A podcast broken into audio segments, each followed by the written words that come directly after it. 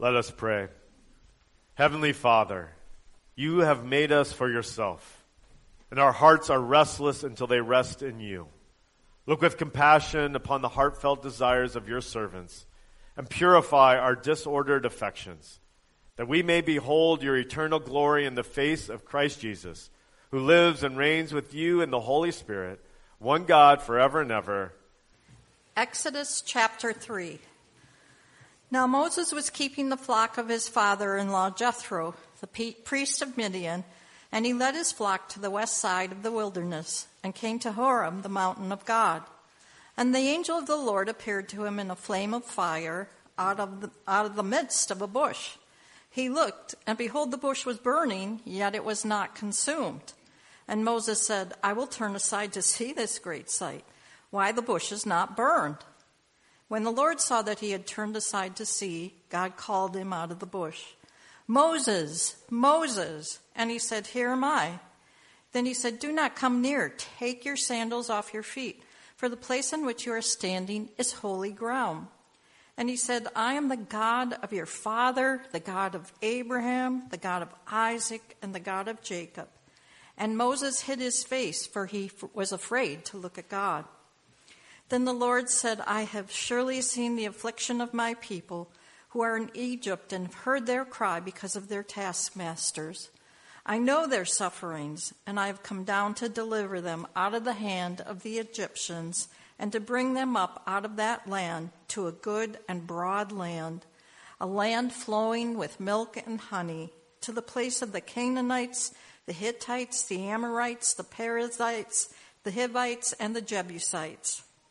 And now, behold, the cry of the people of Israel has come to me, and I have also seen the oppression from which the Egyptians oppress them. Come, and I will send you to Pharaoh, that you may bring my people, the children of Israel, out of Egypt. But Moses said to God, Who am I that I should go to Pharaoh and bring the children of Israel up out of Egypt? He said, But I will be with you and this shall be the sign for you that I have sent you. When you have brought the people out of Egypt, you shall serve God on this mountain. Then Moses said to God, If I come to the people of Israel and say to them, The God of your fathers has sent me to you, and they ask me, What is his name? What shall I say to them? God said to Moses, I am who I am. And he said, Say this to the people of Israel. I am has sent me to you.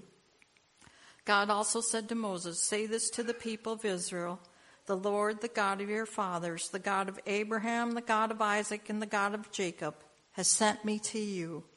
This is my name forever, and thus I am to be remembered throughout all generations. The word of the Lord.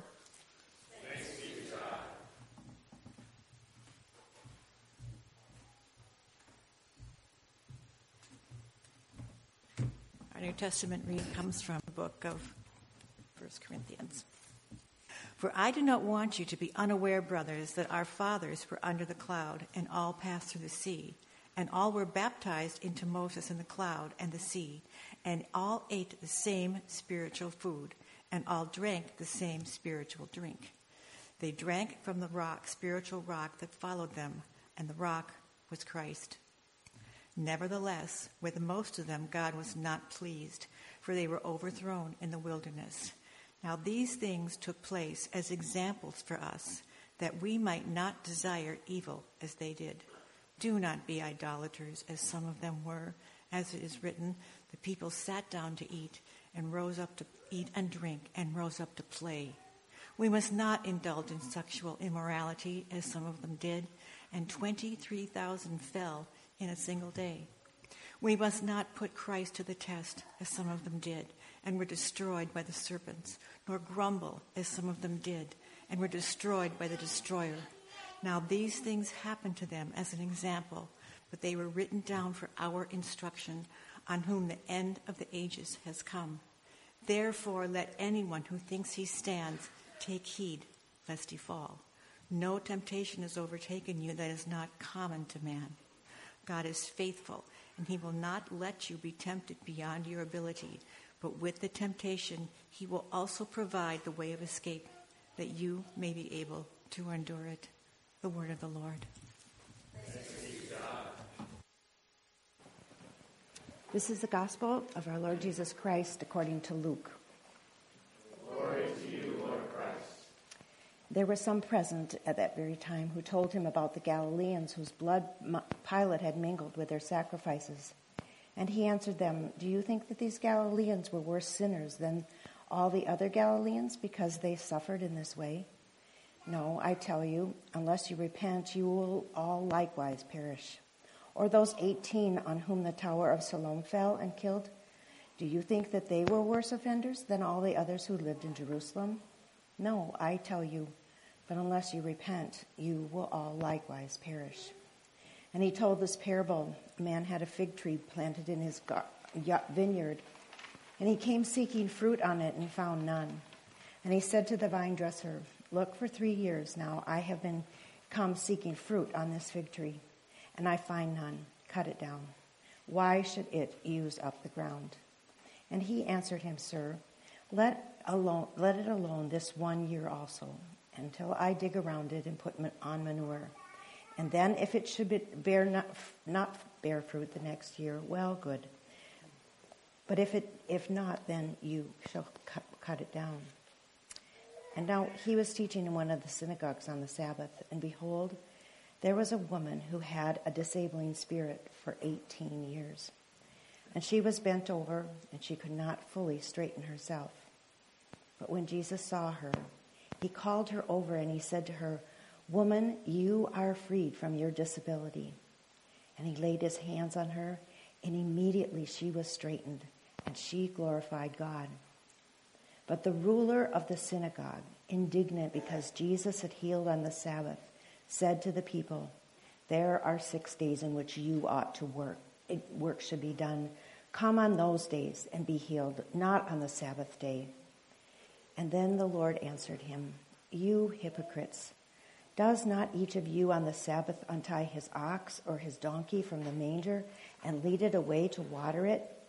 And ought not this woman, a daughter of Abraham, whom Satan bound for 18 years, be loosed from his bond? on the Sabbath. And as he said these things, all his adversaries were put to shame, and all the people rejoiced at the glorious things that were being done by him. The Gospel of the Lord. Praise you, Lord Christ. Let's pray. Father, we are so thankful for your word. We do not take it for granted that we can gather this morning and hear the word read in a, a language we understand, that we can um, seek you uh, together and seek to learn um, uh, together again uh, from your scriptures. And so we pray, Lord, come and help us. Um, give us uh, curiosity and um, deep desire uh, to learn more um, from you. And we just pray that you would feed us, our minds, our bodies, our souls as we gather. We ask this in the name of Jesus. Amen. Man, so uh, many of you, I, I hope, are aware um, we've been uh, doing something uh, last uh, few months at Church Across, kind of a new thing that we're calling sessions. We actually stole it from some other uh, churches, but it's been very fun to do. Um, and these sessions are actually just gatherings where um, a member of Church Across will um, lead some sort of maybe discussion, teach some sort of new um, skill. I went to one that involved cooking. It was very uh, fun. Um, some sort of activity, a way to uh, help people get to know one another, a way to learn um, new things together and just grow closer as a church, and a way perhaps to invite uh, friends uh, to participate in some church activities and get to know our church who maybe aren't part of our church or part of any church. And so I went to uh, one of these sessions on Thursday night uh, with the great name, The Gospel According to Coen, um, was looking at themes of faith, um, images of Christ, actually in the movies of the Coen brothers. And if you're familiar with the Coen brothers, they've made a lot of movies. I'm, I'm a huge fan of the Coen brothers, and it was a, a great um, discussion and a great time to think through uh, how we see those themes and what we think is being communicated there. And there were a lot of great clips um, from Coen brothers movies. Uh, one of them came from a movie, um, or a number of them actually came from a movie called Hail Caesar a movie about um, sort of 1950s Hollywood and a Hollywood uh, studio and Hollywood in the 1950s and sort of movies they're making, and in particular, one movie that's about Jesus. Um, and so there's a, a, moment where this Hollywood uh, producer is meeting with some faith leaders uh, to talk to them about this mov- movie. And what he says to them, he says, We are going to bring to the screen the story of the Christ. It's a swell story. A story told before, yes, but we like to flatter ourselves that it's never been told before with this kind of distinction and panache. Um, one of the faith leaders speaks up and says, well, what about the Bible? And the uh, Hollywood producer waves him off a little bit. Um, and then the producer says to them, we do not want to send it to market except in the certainty that it will not offend any reasonable American, regardless of faith or creed. I want to know if the theological elements of the story are up to snuff. Right? So we don't want a movie about Jesus that would offend anyone. Right? And isn't that ultimately how a lot of people probably feel in our culture? We want Jesus, but we want a Jesus that won't offend anyone. And if we're honest, perhaps at times in the church, that's the Jesus we want, right? A, a, Jesus that's non-offensive, that we can present, that we can talk about, and no one will be offended. But of course, when he says, I want to know if the theological elements of the story are up to snuff, if it's a non-offensive Jesus, then the answer is no, right? That the theological elements are not up to snuff. And we see that so clearly today, don't we, in our gospel reading? Right? Just look in this relatively short passage, Jesus is offending people. Right? Someone comes to him with bad news about Galileans, his own people, being put to death. And how does Jesus reply in a rather offensive way? I tell you, unless you repent, you too will perish. Right? That's not a proper way to respond, right? That's offensive. And then down uh, below, he heals a woman on the Sabbath. And Jesus is very aware that this is going to offend people, in particular the religious leaders. And he does it anyway. Right? And then in the middle of our passage, he tells a story about manure. Right? That's offensive. Who wants to hear about manure? I, am kidding uh, about that. So, I mean, it's an agrarian society. I'm sure manure comes up a lot um, in that time. I want to consider, right, the, the words, the teachings of Jesus, the actions of Jesus here, right, that, that offend, but offend for a purpose, right? Jesus um, is um, stirring things up out of love. And when I read this passage at first, as I was uh, studying it this week, I thought, okay, we see the compassion of Jesus and the correction of Jesus. And I was kind of looking at him like, here's where we see his compassion, here's where we see his correcting work. But again, the more I meditated and thought about this passage, I realized, wait a second, right? We can't separate them. Right? We can't say, well, sometimes Jesus is compassionate and sometimes Jesus corrects. Right? Jesus is always compassionate. That is who he is. And therefore, when Jesus corrects, he corrects out of compassion. Right? And it was good to see, even as I was wrestling with this, suddenly I realized, oh, look at our collect for the day. Uh, the collect is the prayer we say um, uh, uh, near the beginning of um, the, service, the service. You can read it there on page five. It's always good to let these soak in, right? They, they um, bring out biblical um, truths, these collects. Right? You've made us for yourselves, and our hearts are restless. Look with compassion. So the prayer is, look with compassion upon us but then what does it say next? And purify our disordered affections. Because you are compassionate, Lord, we need your correction. We want you to purify us and correct us, and we know that you do so out of compassion. So I want to look at the compassionate correction of Christ. All right, so there's no excuse you have for not remembering that um, uh, this week. If someone says, "What does your preacher preach about?" which I know everyone asks you that um, all the time, "What did your preacher preach about this Sunday?" You can say the compassionate correction of Christ. So, first of all, we see that the Lord Jesus compassionately corrects our theology, and in particular, our bad theology. Right? When our theology is off, right, we can look to Jesus to correct that with compassion. That's what's happened in this first section, right? There was some present, if you there at the beginning of the Luke reading, at the very time right, who told Jesus about the Galileans who blood, whose blood Pilate had mingled with their sacrifices. What does that mean? It means that there were Galileans, uh, people from Galilee, again, the region that Jesus is from, who were probably in the temple offering sacrifices. And as they were offering sacrifices, Pilate had them put to death. So they were put to death during a time of worship, right? That's happened to Christians, Christians in worship services, Christians receiving the Eucharist. Um, have experienced this throughout history, right? And this happened again to Jewish people um, Galileans um, in, their, in their worship. And the ex- expected response to news like this, and this is all we know. We don't know more historically what happened here, right? This is it. We only know this from, from the Gospel of Luke. But the expected response would probably be that Pilate, right? How awful he is, how evil, right? And again, based on what we know, it certainly seems very evil. We don't know what perhaps, you know, supposed crimes these Galileans were guilty of, but clearly this is an evil way uh, to put them to death and to come against them. But that's, but again, they were probably telling Jesus so that Jesus would talk about how bad Pilate was, right? That's probably what they were wanting. But Jesus, right, understands there's something else going on here. There's something off about them sharing their news. It's not just about Pilate, actually, but it's about their attitude towards those who were killed. So he asked them in verse 7 Do you think that these Galileans were worse sinners than all the other Galileans because they suffered in this way?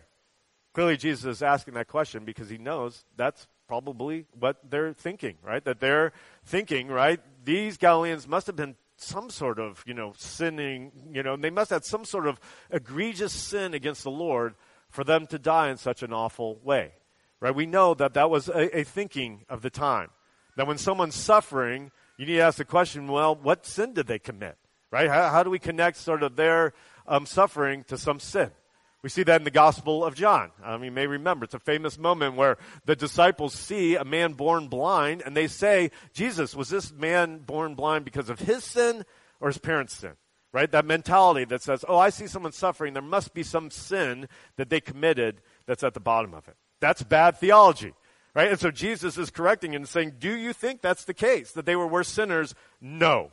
Right? Don't you appreciate verse 3 very clearly? No. That, that, that's wrong, of what you're thinking. Before we go to the rest of verse 3, let's jump to verse 4, because he gives a second example. I think it's significant that he gives a second example.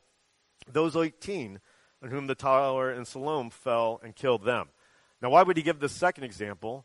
Well, maybe the first one you could think, okay, well, Pilate is so bad that maybe it's Pilate's fault in that one. But what about a case where someone is killed by an act of God? I mean, these people were under a tower and the tower fell, or they're in the tower, the tower fell, right? It's like God sort of pushed over the tower. Clearly, that must be that they were terrible sinners and the Lord was putting them to death in this way. And once again, Jesus gives the answer no. All right, so there's a correction, a compassionate correction of their theology. And the reason it's compassionate, right, it's not just, oh, you have bad theology and I'm going to show you how smart I am, although Jesus does have the best theology um, uh, for sure, right? But it's actually because bad theology hurts us. Jesus gets personal, right? Because theology is personal. If we're thinking about who the Lord is, how he works in the world, how he works among his people, well, we're his people. And so that relates to us. Anytime we're thinking about theology, and we should think about theology, it's good to ask the question what does this mean for me? What does this mean for my community? And Jesus knows, right, if your mentality is, oh, when people suffer, it's because of their sin, then that can actually lead to, well, I'm not suffering right now, so I must be doing pretty well. It can actually lead to a lack of repentance. It can lead to pride, to a hardened heart that says, I don't, I don't need to repent, right? I'm living the blessed life, right? I don't need to repent. And so he tells them, No, I tell you, unless you repent, you will likewise perish. Or you're wondering about the sins of others. Well, actually, you need to be asking the question, what about my sins? And how am I dealing with those sins? And am I living a life of repentance? I believe that's the invitation that Jesus is giving, right? Repentance can be a one time thing when we acknowledge we need a Savior and we turn to Jesus and put our faith in Him and repent. But then we're called into a life of repentance, a life of repentance in light of the mercy of God, in light of the compassion of God. So we live a life of repentance not because we're afraid that God won't forgive us, because we know He forgives us. And we live that life remembering, oh, I need the Lord. And I need to be aware of my own sinfulness. I don't believe Jesus is saying we can't name evil, right? We can, and we can point out where there is evil, where there is injustice. But even as we do that, right, we do so with an awareness, oh, I can I can fall into evil myself. I need to be aware, even as I'm seeing the evil out there, that I'm acknowledging the constant need I have for the Lord's help, for His refining work, and to be in that place of repentance. Now, again, as we think about Jesus compassionately correcting us, right, what does this mean for us? My general sense is that I don't think probably there's any of us that when we hear about people suffering, when we read the news, when we hear about people suffering in Ukraine, that we're thinking, oh, they must be really bad sinners, right? I mean, it's been very much the case, right? That is, in particular in Ukraine, and this is true in so many places of the world, as we see their suffering, we're so impressed right, by their courage and by their faith and by their, their perseverance. And so I don't think that's a mentality. And actually, praise Jesus, I think actually that mentality, at least in many places, has diminished because of the teachings of Jesus. Right? I think we've learned from the Lord, right, that that actually isn't right. But I do wonder sometimes, again, thinking personally, are there moments, perhaps, when you're especially um, facing suffering, when you're in a difficult season, where it feels like, man, it's one thing after another, everything's going wrong? Do you fall into a mentality that says, has the Lord given up on me? Does the Lord not care? Maybe the Lord just really doesn't love me. I mean, I think that's where we go in this bad theology. And it's understandable, right? It's a really easy place to go uh, when you're suffering. When you feel like, God, you could stop this suffering and you're not. Well, maybe it's because there's something wrong with me. And that's where we hear to, need to hear Jesus' words. No, right? I mean, I'm not denying, right? Can sin lead to suffering? Absolutely, it can, right? I mean, we see that in the, the Corinthians reading. He's warning them, right? Be, be aware, right? If you continue to turn away from the Lord, that will lead to suffering, right? If you're dishonest and you're suffering because nobody trusts you or believes you, that's connected, right? And so we can be clear on that, right? And at the same time, following the Lord and living in the ways that He calls us to will lead to joy, right? Joy even in the midst of suffering. So I'm not denying that there's blessings that come as we follow the Lord. But the theology is does the love of God change whether I'm suffering or not suffering, right? When I'm blessed, does God love me more? When I'm struggling, does God love me less? That's a theological truth that we hold on to, right? The, no matter what we do, the Lord's love for us doesn't change. And again, if we fall into that place, right, then we can actually turn away from repenting. Right? In times of suffering and difficulty, we may not seek the Lord in repentance because we feel like the Lord's given up on me. And Jesus saying, no, continue to repent, right? Or you will perish, right? Not in a, maybe, you know, a tower falling on you. It's not about the perishing here. It's about the perishing to come, right? To turn away from the Lord and to become hard-hearted is actually to face judgment. It's to face eternal death. That's our ultimate concern, right? We want to be spared suffering in this life. We can pray for that. But repentance, again, leads to that promise of eternal glory. That is Jesus' concern here. So he compassionately corrects Right? Places where our theology actually can lead to us missing out on all that God has for us. Can actually miss that. Can lead to a hard heart and a lack of repentance. And that's connected to the next part. Right, this passage can feel a little bit like, okay, we got three different, um, you know, teachings um, in here, but I believe they're connected. I believe there's a reason um, Luke, under the inspiration of the Holy Spirit, put them all together. Because next, right, we have um, this parable. Um, a man had a fig tree planted in his vineyard, and he came seeking fruit on it and found none. I believe we see here, right, that the Lord compassionately corrects fruitlessness. The Lord wants fruit. He wants our lives to bear fruit. He wants our churches, our communities to bear fruit, our families to bear fruit. And he compassionately corrects, therefore, a lack of fruit.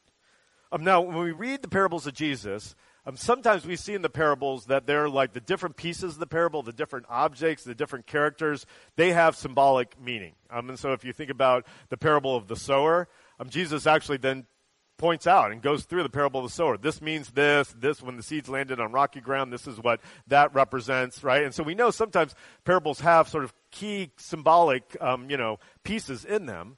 Other times, parables, and this is sort of the challenge of studying parables, it's just about sort of one message. Jesus tells a story to bring out some sort of surprising truth, and you may be misreading the parable if you tried to say, okay, what does that represent? What does that represent?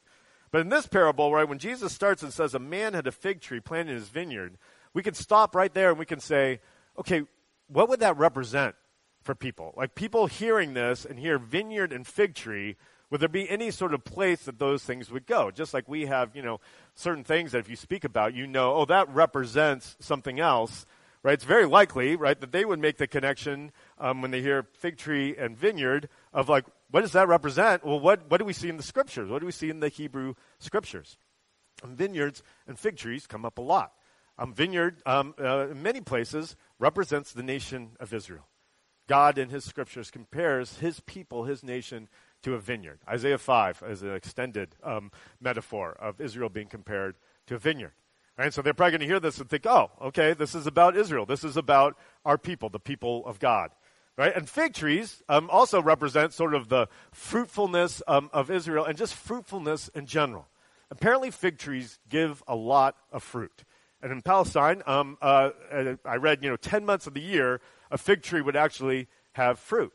I was recently actually talking to um, a friend who lives in the, the South. Um, he has kind of a big uh, piece of property, and he actually has a fig tree on his property, and he was talking about all the fruit this fig tree gives. And I guess his family's not really fond of figs, and so, you know, he's always trying to get them to eat figs, and they never want to eat figs. And so he's been bothered by the lack of fruit, or the lack of sort of the, the waste of figs. And so he decided um, that he would make fig wine. Um, uh, this is true story. Um, and so uh, he uh, gathered the figs. He bought all this wine making um, equipment. Spent all this time making uh, fig wine. Apparently came out then with all these bottles of fig wine. and then drank some of the fig wine, and it was awful. It was just totally um, undrinkable. And his wife then helpfully pointed out to him, you didn't want to waste figs, and so you wasted a lot of money and a lot of time making fig wine that no one wants. What's the point of that? I don't know. That's a parable without a point. But I had to share it. I mean, fig wine. So uh, maybe some of you wine lovers have had fig wine before. Um, but figs bear fruit, and they're fruitful. Um, and again, we see that. So, for instance, in uh, um, Joel, in the prophet Joel, the vine withers, the fig tree languishes. Right? Those are images that are used right together, vineyard, fig tree, to show right Israel is suffering. Right? There's a lack of fruit. There's a lack of repentance. Right? And then in, in Micah, we have a vision for blessing, but he shall sit, every man, under his vine and under his fig tree. See how they go together, right? This is a, a, a vision of bountifulness, right? That every man will be able to sit under a vine and under a fig tree. So, so a symbol of blessing. Okay, so when we hear Jesus saying there was a man who had a vineyard with a fig tree, we know people are going to be thinking, okay, this is about our people. This is about fruitfulness of the people right? And a fig tree that doesn't bear fruit is saying there are those within the vineyard that don't bear fruit. And again, the connection we can make with the passage before this is probably that fruit represents repentance, because Jesus has just said, unless you repent, you too will perish. And so the fruit, um, you know, there's all sorts of things the fruit could represent, all sorts of good works that the people of God are called to. But again, likely we can have in our mind, because of the context, this is the fruit of repentance. And it's not there, it's not being borne. And so when we get to verse 8, right, verse 7, the vineyard owner basically says, let's tear it down. Based on what Jesus has said before this, repent or you too will perish. Actually, at 8, we'd probably expect him to say, and the vine dresser, cut that tree down. Right? And that's, that's what will happen to you if you don't repent. Right? That, that'd be fair. But what does he say? The vine dresser actually said, Sir, let it alone this year also, until I dig around it and put on manure. Then, if it should bear fruit next year, well and good. And if not, you can cut it down. See, Jesus, even as he's saying, repent or you will perish, he's also saying, in your fruitfulness, the Lord is patient and he is merciful. He wants you to bear fruit. Right now, the time will come for judgment. But right now, the kindness of the Lord leads to repentance, right? It says in Romans, turn to the Lord because he is kind. He's giving you more time. And so, you know, again, the Lord wants fruitfulness out of us, but because He's compassionate and merciful, He says, you know, I will continue to draw you to myself. I'll continue to invite you. I'll continue to care for you so that that fruit comes. Right? We don't bear fruit through, you know, trying our hardest to bear fruit. We bear fruit through receiving the Lord's work in us and seeing that fruit grow. Now, again, as I said, we need to be careful trying to read, you know, maybe too much into parables but I think we do have to ask the question okay, is it significant that he mentions one of the ways he's going to help that tree out is to cover it with manure? It's actually the only time a parable re- mentions manure. And again, there's lots of, you know, agrarian parables, but this is it. And again, so I don't know, but you got to wonder, right? Is Jesus saying sometimes fruit comes through a lot of manure in your life, right? That sometimes the Lord allows, I want to be careful here. There are children present, right? Manure situations that the Lord actually uses. Again, not to deny the reality of suffering, and that suffering, I'm not saying suffering is a good thing, right? It's part of living in a fallen world. We'll say more about that in just a second. But at times, I believe that God, God actually can bear fruit of repentance, bear fruit in our lives, working through and redeeming difficult situations. Perhaps it's worth wondering, right? Is that part of what Jesus is communicating there, right? Suffering can lead to a hardness of heart. It can lead to ter- completely turning away from the Lord or can actually learn to re- lead to receiving what God has for us, even in the midst of great trials. Then finally, connected to that, Jesus compassionately corrects the effects of sin, the effects of a fallen world upon us. And we see that in that um, final reading. Now, again, there's a connection here, right? There was a woman who had a disabling spirit for 18 years. She was bent over and could not fully straighten herself. Now, we've already seen before this that a mentality at that time was if someone's suffering, perhaps it's because of their sin. And so we know that that's the mentality of the time. So certainly we, we hear about a woman who was bent over for 18 years who could not stand up straight, that she must have had people constantly looking at her and saying, What sin did she commit? What did she do? Right? If she's suffering this way, it must be that she's guilty of some sin. But the passage makes it clear, and Jesus makes it clear in his words near the end of that paragraph, right, that it wasn't about her sin. that was about a disabling spirit, right? She was under attack from Satan, uh, from, uh, from um, evil spirits, and that's what kept her bent over. And actually, in light of that, we can say what incredible faith that this woman has. For 18 years, she has suffered. For 18 years, she has probably um, had shame put upon her. And yet, here she is in the synagogue, seeking the Lord, right? Probably repenting and seeking Him, just as Jesus called, called us to. That's what she is doing. And so, you know, here we have an example. This is what faithfulness looks like in the midst of suffering, right? In, in the midst of spiritual attack upon her. And I should note, when we read the scriptures, sometimes physical illness is uh, tied to, you know, spiritual attack, demonic attack. Often it's not. And so if you read this and think, oh, that's just the way they thought back then. If you're sick, it's because a demon, you know, was doing it. No, sometimes that was the case. Sometimes it was not. Right? In this case, that is the case. There's a spiritual component um, to that. Jesus sees her, verse 12. He calls her over and says to her, Woman, you are freed from your disability. And he lays hands on her, and immediately she was made straight. Jesus compassionately corrects, right, the effects of the fall. Whether that's, you know, in our, our physical bodies. Right? Jesus, and he heals, he is showing, I have come to correct, right? What Satan has destroyed, what sin has destroyed, I'm bringing healing to that. And we have this powerful image of that. And you just think about this woman. What all was healed at that moment? Her body was healed. The spiritual, you know, attack um, she was experiencing was she was set free from that. And again, the shame that had been put on her by others was healed at that moment. Jesus brings so much healing. He brings so much correction and straightening um, to, to, to people in his healing power. Right, but there's another correction that needs to take place. Because as this woman is set free, right, as she is healed, right? There's resistance, right? And a ruler of the synagogue, right? Heartbreakingly, a, a, a faith ruler speaks up and says, There are six days in which work ought to be done. Come on those days and be healed, and not on the Sabbath day. Do you see what's happening there? Right? He's indignant at Jesus, right? He's upset that Jesus healed someone. Does he confront Jesus? Right? No, right? Jesus has got power, right? He doesn't want to confront Jesus. Jesus will confront him back, which happens anyway.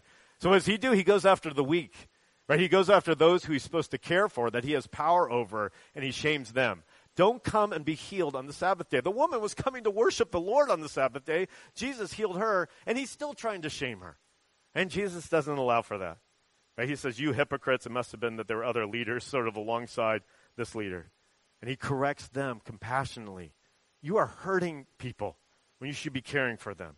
Right? You take better care of your animals, right? You care for them on the Sabbath day but you don't think this daughter of Abraham, who Satan has bound for 18 years, right? It's not her sin, it's an attack against her, that she should be set free. Jesus compassionately again corrects bad theology, right? That, that's actually hurting people. And he co- corrects the pride, right? You've totally misunderstood the Sabbath, right? Is there any better day that someone will receive healing and correction of the effects of sin than on the Lord's day? This is the exact day when this should happen that someone would be um, healed, right? Jesus knew what he was doing when he healed that woman. As we think of that woman bent over, again, we know that her, you know, physical, you know, calamities were not because of her sin. But there is a picture there, I believe, of how we can often be bent over, right? Spiritually bent over. Right? Spiritually bent over, maybe because of our um, sort of sinful ways. We, we look to others for what only God can give us, right? There's a way in which we can be bent to other people expecting them to sort of fulfill what only God can fulfill, or looking to them uh, for affirmation when we first and foremost need to look to the Lord. We can bend, be bent over to things, maybe to goals, to things in our life, to success, right, to money. We can be, you know, spiritually bent into. We can be bent over, right, into sinful patterns, into ways in which we've just sort of maybe accepted sin. We've sort of walked away from the life of repentance and just made peace with sin in our lives. And I want to consider, actually, and just end here, and I want to take a minute to pray. And are there places in which the Lord is wanting to bring straightening, right? Healing, actually, ways in which, again, we're, we're spiritually bent when we need to, when the Lord's inviting us to stand up straight. And so I want to take a moment and just uh, pray for that. Um, I invite you to, to close your eyes. We'll just pray. Lord, uh, we do ask, come, Holy Spirit. And Lord, shine your light Lord, I would just ask for each one of us if there are places um, where you um, want us to see perhaps that we are, are spiritually bent in, spiritually bent in to, to something, to someone, where you're actually calling us to, to stand straight. Just come, Holy Spirit, and show us.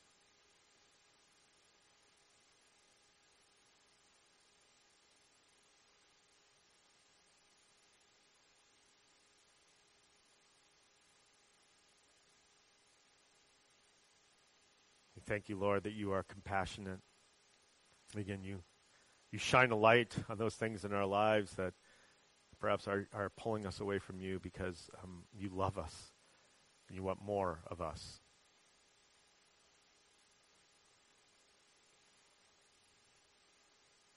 And if there's things coming to mind or things that you just know this is an area of bentness, then you can bring this to the Lord.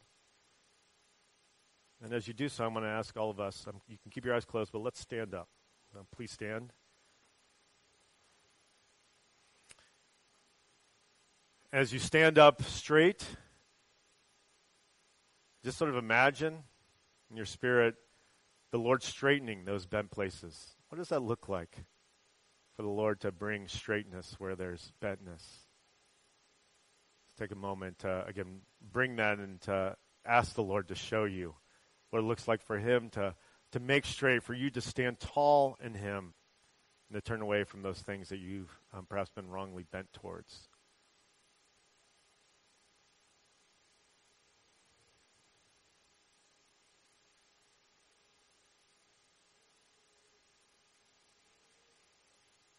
Lord, that we thank you that you call us to stand firm, to stand firm in our faith. And we thank you, Lord, that you don't just call us to that, but you help us. You straighten us. So, Lord, um, just invite your continued work to purify uh, through your compassionate correction those places that are bad, that we may stand straight. We thank you, Lord, that you care and love us too much to, to not correct us we pray that we would have eager hearts to receive all that you have for us. And we ask this in the name of the Father, and the Son, and the Holy Spirit. Amen.